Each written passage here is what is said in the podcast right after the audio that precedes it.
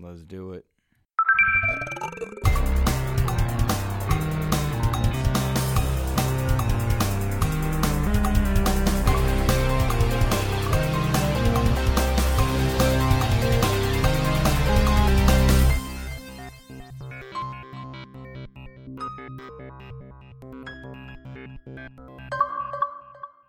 Welcome, one, welcome all to episode three of the Xbox Expansion Pass, recorded on October 20th, 2019. I am your host, Luke Lore, the Insipid Ghost, and on this week's episode, we'll be talking about Google Stadia and its impact on the recently launched Project xCloud.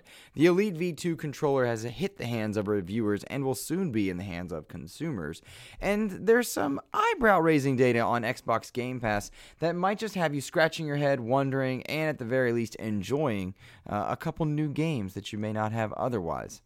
I think the first thing we must begin with this week is Google Stadia. Uh, their controller has been announced by, in an article by The Verge that it will only work connected via USB C unless the consumer is using a Chromecast Ultra at launch. Now, this is nerve wracking to me. My first reaction is yikes. That is to say, if you purchase Google Stadia or you dive into that $100 plus Founders Pack, you get that new handy dandy controller that will not work wirelessly unless you very specifically have a Chromecast Ultra. Now, Lots of people have Chromecast Ultras. The technology is great. The technology of Stadia is promising, rivaling that of xCloud, and I'm very curious to see the showdown they have there. That said, I can't help but see this as an unforced error in the messaging of what Google Stadia is. Two years from now won't matter. Google Stadia looks to me very promising technology, and I would imagine it's a market competitor, uh, you know, in 20, 2021, 2022 but out the gate at launch, and you only get one launch, it seems to me a huge mistake that Google would be launching with such limited services without the moniker or the tagline early access, beta, or something akin to that. We're seeing with Project xCloud that you were able to register at the last Inside Xbox and you, you they are rolling out emails to consumers. I went hands on with it. I got that faded email. I'm excited to talk to you about what that is, uh, and I will in a few minutes. But with with Google Stadia not doing that, they are opening themselves up to quite a few criticisms out the gate. You know, this technology is promising, but uh, you know, da da da da da, or this would have been great, but it feels like early access, da da da da. And those will be the headlines that Stadia is facing. Whereas XCloud seems to be positioned a bit better in that they are rolling it out. It is in early access beta form. It is something that they are testing slowly. They're testing with some some impressive titles that are very Twitch based, if you'll forgive the term. You know, Gears Five is what I several hours on in, in Project Cloud, But they've also got Killer Instinct, a fighting game. They've got uh, Halo 5 there, and then Sea of Thieves, all games that are network connected. Uh, and so I'm very interested to see the directions the two go. Stadia's big thing is that you can rotate from you know a chrome a chrome window in one aspect and then a chrome window into uh, a different computer or a chromebook or a chromecast uh, the idea that you can rotate in between but if indeed your wireless controller is not movable or comfortably movable in quick fashion, it seems to me that service is uh, less than thrilling at launch. Now, I am sure this will be rectified over time. My real issue comes with the fact that they did not note this is going to be an early access beta. And as a gamer, I don't want to see that be the message. I don't want to see Google Stadia fail. I, I don't think it will fail. Fair fail if we're being fair. Uh, however, I do think it's going to stumble at launch. But the, the power of Google servers is, is nearly unrivaled, perhaps better, more suited than the Azure servers, uh, and certainly better than Apple and what they are putting out there. Uh, that said, it certainly pushes xCloud. It makes them look good by comparison. And let's be clear while we are the Xbox Expansion Pass podcast and we do focus on news uh, and information as it pertains to the Xbox ecosystem, that's not to say we're all hoity toity flowers and roses when it comes to, to the way Xboxes handle things. But in this particular case, xCloud seems to be doing it well. I went hands on with it. I spent several hours playing Gears of War 5 this morning and yesterday prior to this recording in order to test it out. I tested it on a number of different Wi Fi connections and, network connections. Uh, and the truth is, I, I jumped into Gears 5 and I walked away impressed several hours later. I linked my Bluetooth controller, which I used an, an, Xbox One wireless controller, like a standard wireless controller, linked it to my phone via Bluetooth, and gave it input control. Uh, and then I, I, jumped into Gears 5 and started a Horde match. Started a Horde match because I felt like that would be safer than jumping into Versus right away. Playing it on a Google Pixel 3 with a brilliantly wonderful screen, though it's not one of those like XL type screens and it wasn't a tablet size, it was just a standard phone size. So I jump into Horde mode and I miss my active reloads for maybe two waves, maybe three minutes worth of time total. After three minutes, I was hitting my active reloads. I was hitting targets. I was I was contributing to the team comfortably without any issue, and uh, I put up a little video on uh, Twitter uh, at Insipid Ghost on, on Twitter if you're interested, um, but just a 30 second clip, and it it was it was awestruck. I was awestruck, no doubt about it. It is impressive technology. I did not expect it to work. Much less in a game like like Gears of War 5, where you need active reload, where you need precision aiming and whatnot. And uh, just to further test and and confirm my own experience, I dove into Versus, and I played probably an hour hour and a half of Versus on my phone this past morning with a cup of coffee sitting next to me, and could not have been more impressed. The service is, is, doubtlessly has has place to grow. There's only a couple titles available right now, and they're rolling them out.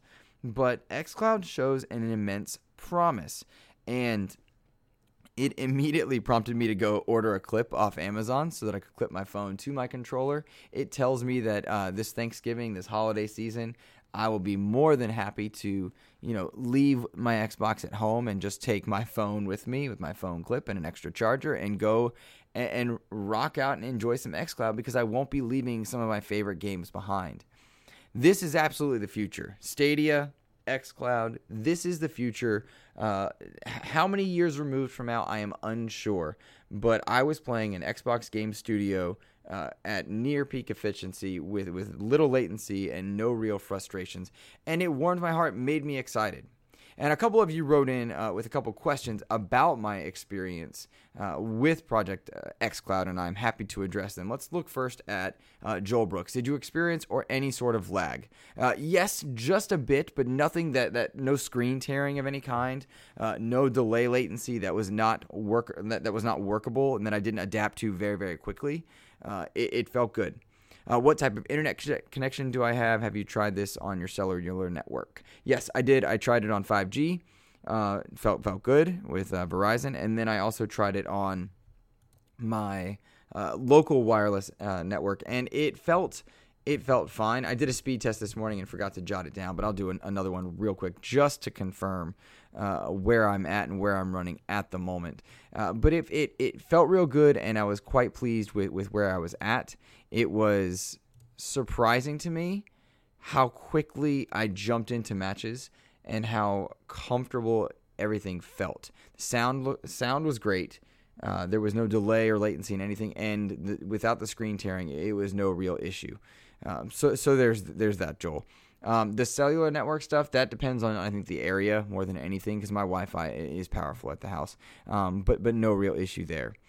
Uh, Highly Intelligent asks, uh, or rather, he states a, a, slightly different experience. He said, I played yesterday at work with 8 uh, megabytes per second on LTE, and it ran beautifully. Noticeable input lag, he says, but not enough to ruin the game at all. But I wouldn't try uh, anything competitive or competitive shooting. Another time I tried uh, an LTE at uh, 25 megabits per second, and it was unplayable. Now, that's interesting.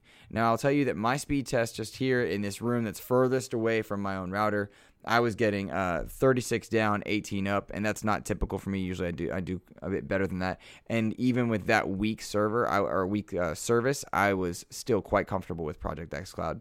So take that for what you will. I think there's promising technology here. Brendan Myers asks about Project xCloud. He says, uh, For someone like me who does most of his gaming portable, do you think xCloud has the potential to take my attention uh, away from my Switch when I have access to Wi Fi, or does it feel like it can't compete against an actual console unless it feels like a console? Interesting question. And I would argue the draw of the Switch uh, is not that it feels like a console. The draw of the Switch is that it has that Nintendo charm to it. Uh, I think that if you have xCloud, you are going to comfortably want to use xCloud for games like Doom, for games uh, like Wolfenstein, Call of Duty, Halo, and the like. Those those higher fidelity services. If you have a device like a Google Pixel uh, or, or, something that is uh, with with a high resolution and comfortable, better screen than a Switch, you're going to be happy as can be to just pop in and use XCloud. If you want the charm of a Switch or a Switch Lite, then you're then that's what you're going to pick up. I don't see this as a replacement for anything like the Switch. I know I love my Switch, uh, and it offers me kind of a versatility with its docked and undocked uh, features. But I can tell you this: it does make me think. Okay, how many devices do I need to take with me on a trip? Do I need the tablet? Do I need the phone? Do I need the Switch? Do I need to pack the Xbox all up? And the fact that it gives me more options than I had before, I am pleased with. So I would imagine that you you certainly find yourself, you know, nixing one for the other from time to time, depending on what's available and what you want to play at the time two years from though, uh, Brendan, I bet you're on XCloud. I bet you're comfortably on XCloud. And five, six years from now, when Nintendo um, kind of adopts this approach, I think you'll see yourself uh, quite pleased with the streaming service because if this is the direction they're going, all good things to come. Now, I want to transition just a bit over into the Elite V2 controller. It's in the hands of reviewers. When Sean and I were fortunate enough as the Xbox Drive to go to E3 and FanFest, we used Elite V2 controllers in a number of different kiosks and walked away impressed. This now this thing ships uh, November 4th, I believe. I gotta tell you, I ordered one because I was sold on my experience at, at E3, and maybe I was drinking the Kool Aid. Maybe I was drinking the Kool Aid because we're surrounded by Xbox branding. We're having a blast. We're being treated like gold. It was one of the best experiences of my life for Sean and I to be there at E3 uh, and be on that Microsoft stage. If I was drinking the Kool Aid then, I'm still I'm still thirsty and I'm still drinking it now. How's that for a metaphor? Because reviewers are saying this is one of the most incredible controllers they've ever seen. Uh, an incredible weighted magnetic charging dock speaks to the quality, you know, interchangeable buttons here and there, uh, adaptable in three different profiles that you can use, which means that you can have a profile dedicated uh, you know, for different gamer tags, but also it suggests that it could be great for xCloud usage. However, I don't know that I would want to carry around my $180 controller with my phone uh, for gaming anywhere. And I don't know, maybe, who knows? It's like when you get a new phone and you're like really careful with it, and then two months later you're chucking it onto the bed. Who knows? But I will tell you this the Elite V2 controller is turning heads left and right. It's being described as the Bentley of controllers. My own personal hands on time with it uh, at FanFest suggests the same, suggests that that is not exaggerated. And for $180 for a controller, it darn well better be. I'm excited for this. This is an early look at what you'll be using on Scarlett because uh, we know that there's forward compatibility specifically with the Elite V2. I am stoked for it. I am excited about it. I am also scared to death that I will get it and be like, "Oh, cool controller," and I'm out 180 bucks. Not that it would break, not that it's it's poorly designed because all all signs point to otherwise. But if it's $180, that's a big buy-in, and I can't imagine many consumers wanting to jump into that except the most hardcore fans. That is to say, that is who this is designed for the most hardcore fans are the ones who picked up the Elite V V1, and uh, they, man, Microsoft couldn't manufacture enough of them. So I don't know how well the Elite V2 sells. I know that based on reviews and impressions from those who are, have early access to it, this thing looks like a monster. It looks powerful. It looks incredible. I'm excited to check it out. No doubt about it. I'm excited to see it. I'm excited to play it or play with it rather. I want to know how it runs with Gears. I'm curious to try it on Call of Duty. I was hoping to try it on Doom, but we'll, we'll play that in March. Uh, bottom line, controllers are controllers are the way that you interact with your system more than anything else. And like having a good pair of shoes, a good set of tires on your on your vehicle, and a good mattress to sleep on, they're the things that you might overlook as being what affects your overall experience. And I'm anxious to try it out. I'm really anxious to try it out in my home, controlled environment, you know, super intense matches uh, with, with Gears and Call of Duty and the like. So I'm looking forward to it. I'm also very curious to see how, if this ships in early November, how it impacts the market season and if it helps even move the needle for Microsoft's fans. I don't think it'll move consoles. That's not what I mean. I just mean that, you know, will this turn heads? Will people be diving in? And I wonder. I, I really do.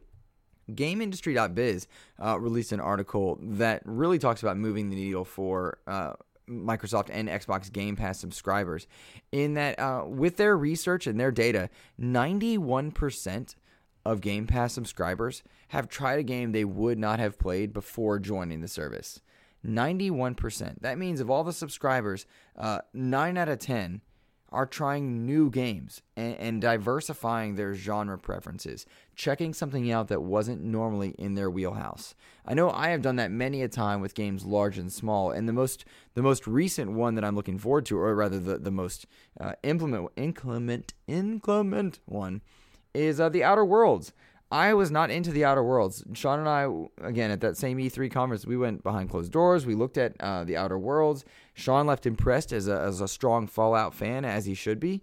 And I was like, oh, cool. They've clearly put a lot of love into this. Obsidian and Private Division have something special here. But it wasn't something that, that turned my head because that was not my type of game.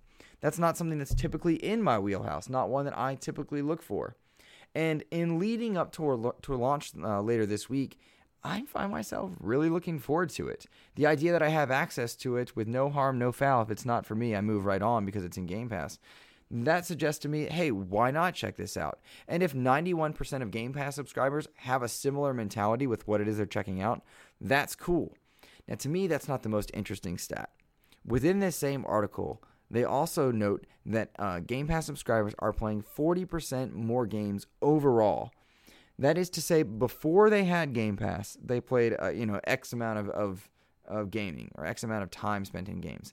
Now they're playing 40% more games overall, and 30% of that is outside of their typical genres. Now that's just, you know, that's number salad to anybody who's, who's not paying attention closely, and I encourage you to go check out the article and GameIndustry.biz. They're good stuff. Uh, but what this tells me is of all the the questions about well, how is Game Pass going to make money? How are, pe- are people going to buy Halo, buy Gears 5? Well, you know, we saw Crackdown and State of Decay and Sea of Thieves. How did that move the needle?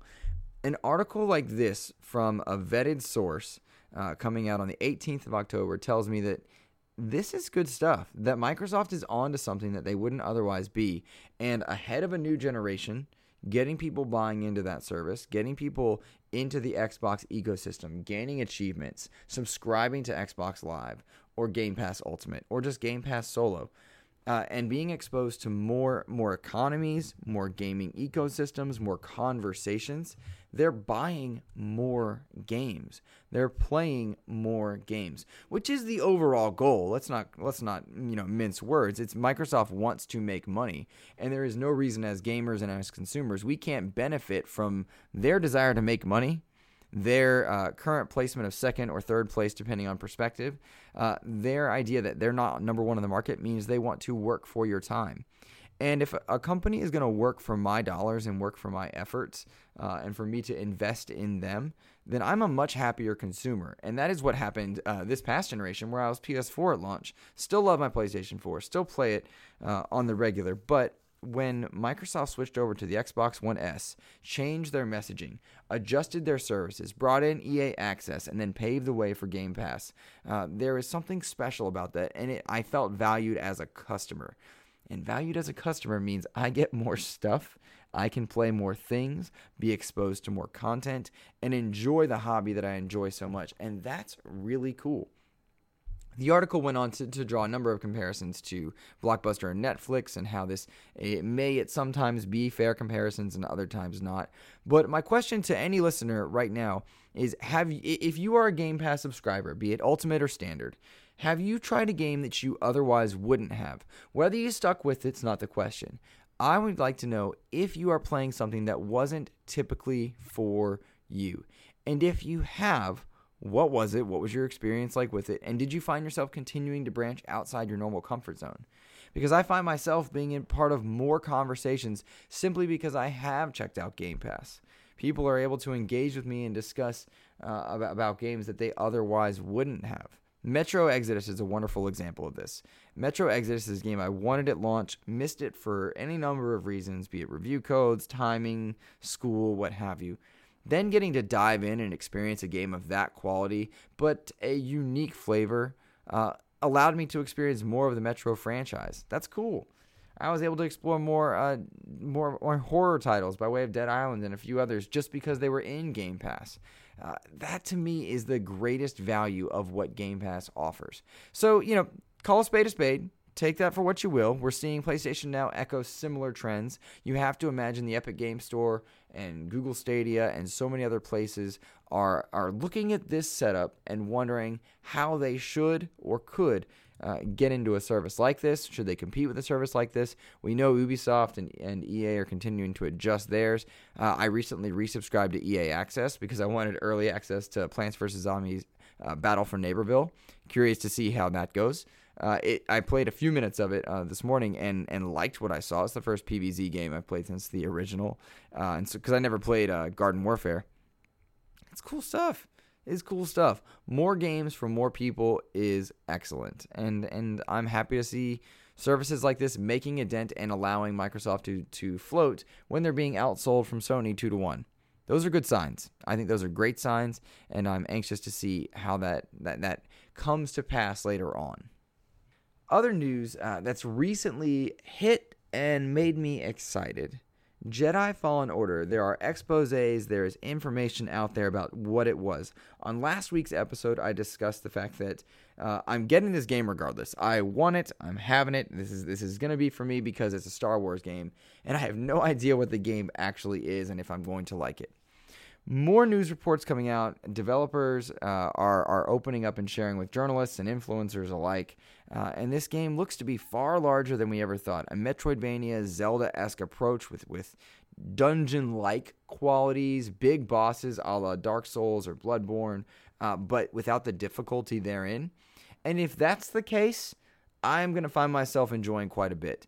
If I feel like a Jedi even if it's not Force Unleashed style, even if it's not a 2D platformer Super Star Wars style, I'm going to enjoy myself. Give me a lightsaber, let me enjoy myself, let me be overpowered uh, and OP, and tell me a wonderful story. I'm in. I'm in in a heartbeat. Jedi Fallen Order, it's gone gold, I believe, made by Respawn, who's never made a bad game, crushing it with Apex. Titanfalls 1 and 2 were fantastic. I'm anxious and I'm excited.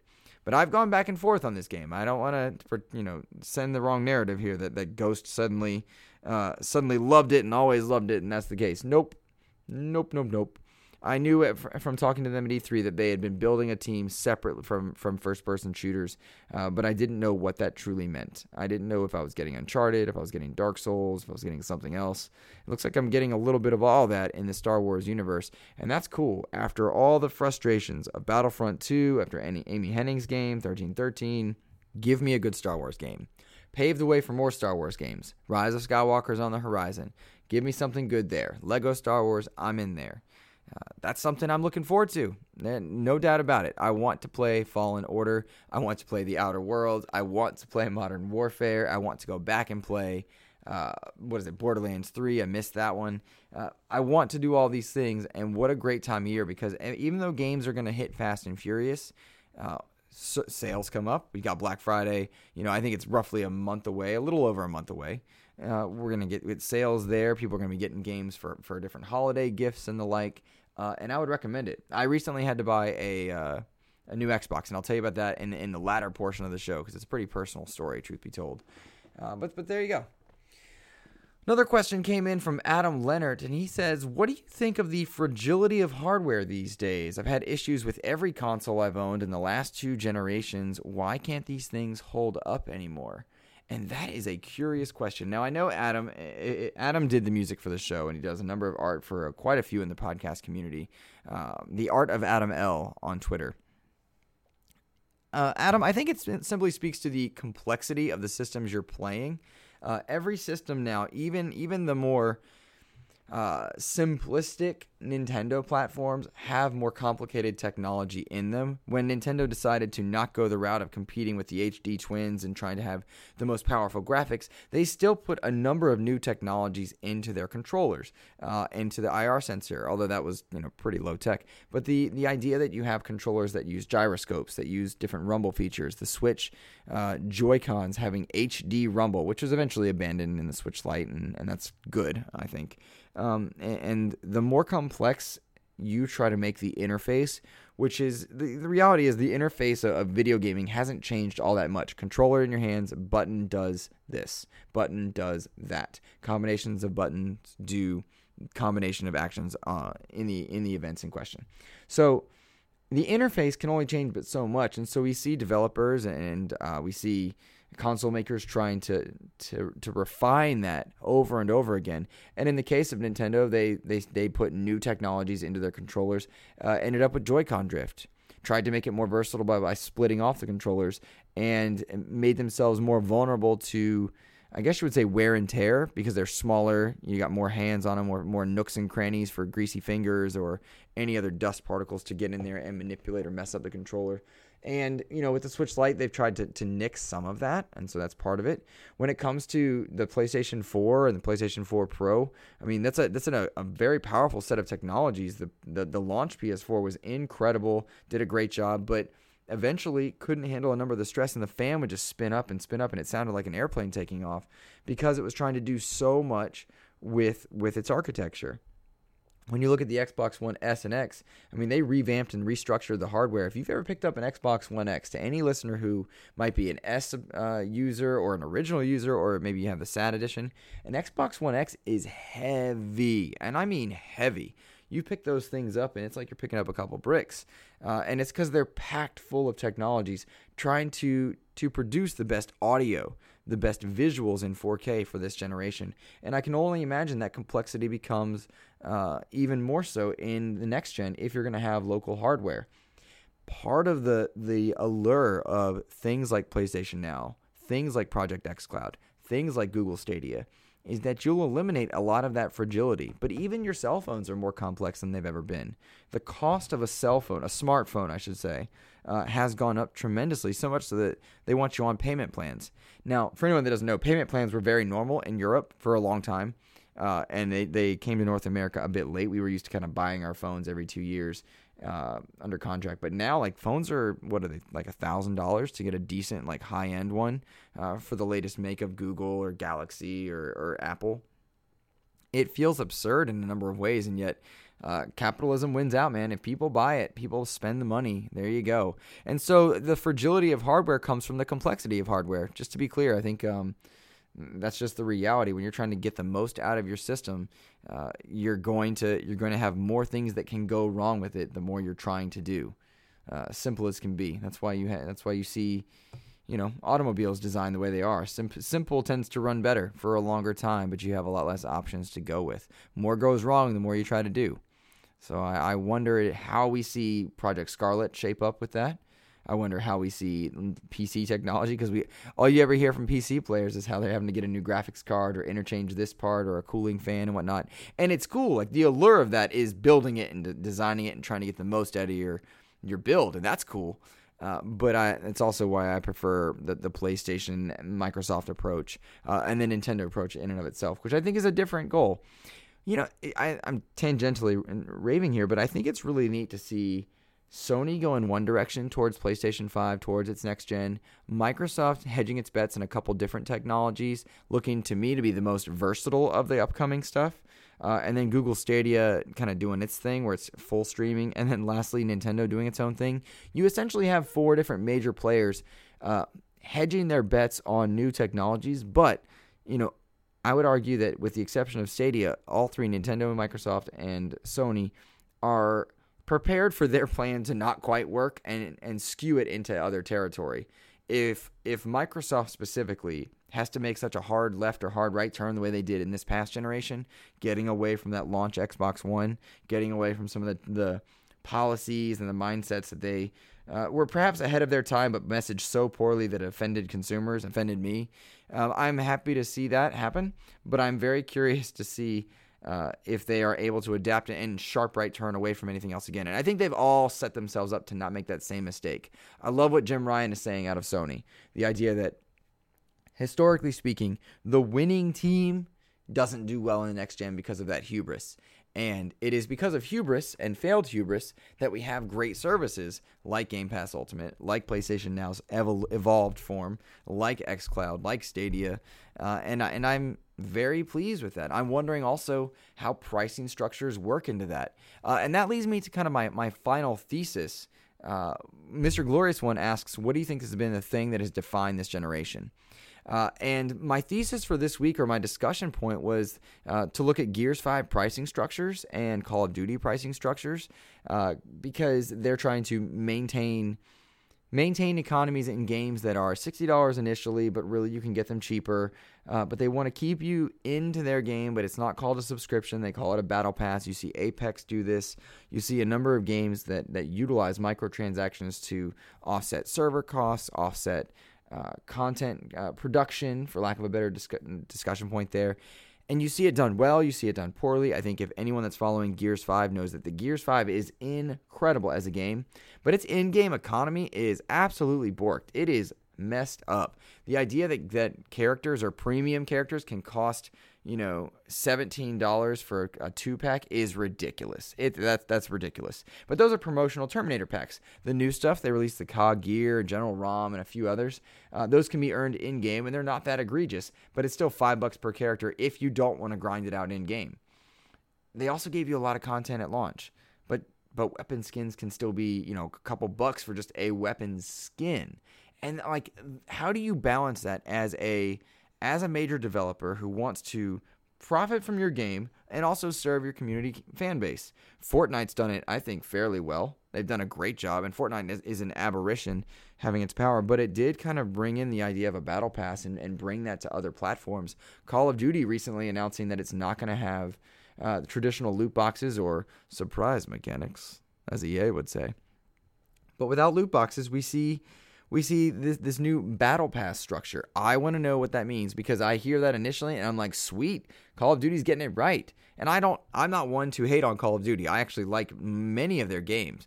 But again, calling a spade a spade, let, let's be totally blunt. Activision has a horrible track record when it comes to serving consumers well with their eco- economical structures. Crash Nitro Racing, uh, the, the, latest Crash racing game, played it, liked it. It's hard, but it's cool. Uh, they they released it, they got their review scores, and then all of a sudden, bam, they changed the economy and they changed the way it interacts with the player. And it seems like uh, Call of Duty might make this route or might change it. And it's it's a cruel it's a cruel ploy by game companies to do something like that to release to get their reviews and then drop in uh, their new pricing structures so to, to go back to the initial question from mr glorious one you know what's been the thing for you that has defined this generation uh, i would argue that apart from technologies and controllers and any specific or one game it's been the evolution of microtransaction, loot box, and battle pass economies. Seeing each one of these kind of play their route, get the backlash from from fans, consumers, and a capitalist market kind of force the hand. Uh, versus you know kind of uh, a vocal minority that's speaking out online. I don't know where it's going to end up, but I know that the more people outcry and then spend that same money whilst they outcry, you have a problem people must consistently continue to vote with their wallets. Boycotts are are not necessarily silly, but boycotts are often an overused word. The idea that people are going to boycott Blizzard titles or boycott, uh, you know, the latest upcoming trend of X, Y, or Z. That's fine. Anybody, anybody is able to do that, and you should do that. You should vote with your wallet, but if you are to speak out largely against something and then go and participate in it themselves, then it must not have offended the gamer, the consumer that much. So the evolution of economies is something that I'm, I'm I have a vested interest in. I'm curious about, particularly as we move towards what are likely going to be more expensive systems, whether that has to do with kind of import tax current, you know, as related to the political arena right now, uh, or if it's just the fact that the technologies are that advanced and we have to we have to offset those costs, or it's the Game Pass subscription service. Is it going to go up? Is PlayStation now going to go up? They're right now they're racing to the bottom. Thank you Apple Arcade, thank you Stadia, thank you Game Pass, thank you uh, PlayStation Now because I'm playing more games cheaper than I would have otherwise, and that's a cool thing. That's a cool feeling. So that is that is essentially the end of the content portion of, of episode three this week of X, the Xbox Expansion Pass. But I don't want to end the show just yet. I want to tell you kind of a neat interaction or story that I went through. Uh, my Project Scorpio was dying and has essentially died. I was finding that I could not stream it. Um, it's an Xbox One X Project Scorpio edition, very special to me, and uh, I was trying to make it last out until Scarlett. And it's strange for me to get sentimental about things. I don't typically get sentimental, particularly not about plastic boxes that let me play video games. But I do get sentimental about the experiences I have with them and courtesy of them. You know, I look back at my fond memories of Super Nintendo or the Vita or PlayStation 4's, you know, launch years or playing DC Universe. You know, we all have those wonderful gaming memories that bring us together. The Project Scorpio edition Xbox One X was a metaphor for me. It, it brought me into a content creation community. I started streaming on Mixer with it. Uh, kind of met, or rather, got close to Sean Capri and did the Xbox Drive for a year, which was one of the best experiences of my life. Uh, and you should support that show. But absolutely go support that show. He and Ryan are doing a great, great thing over there. Um, but the Xbox One X Project Scorpio Edition, what a cool, wordy, strange name. You know, we hear about it at the S launch, and then they kind of pay homage to the fact that it was called Project Scorpio and what it meant.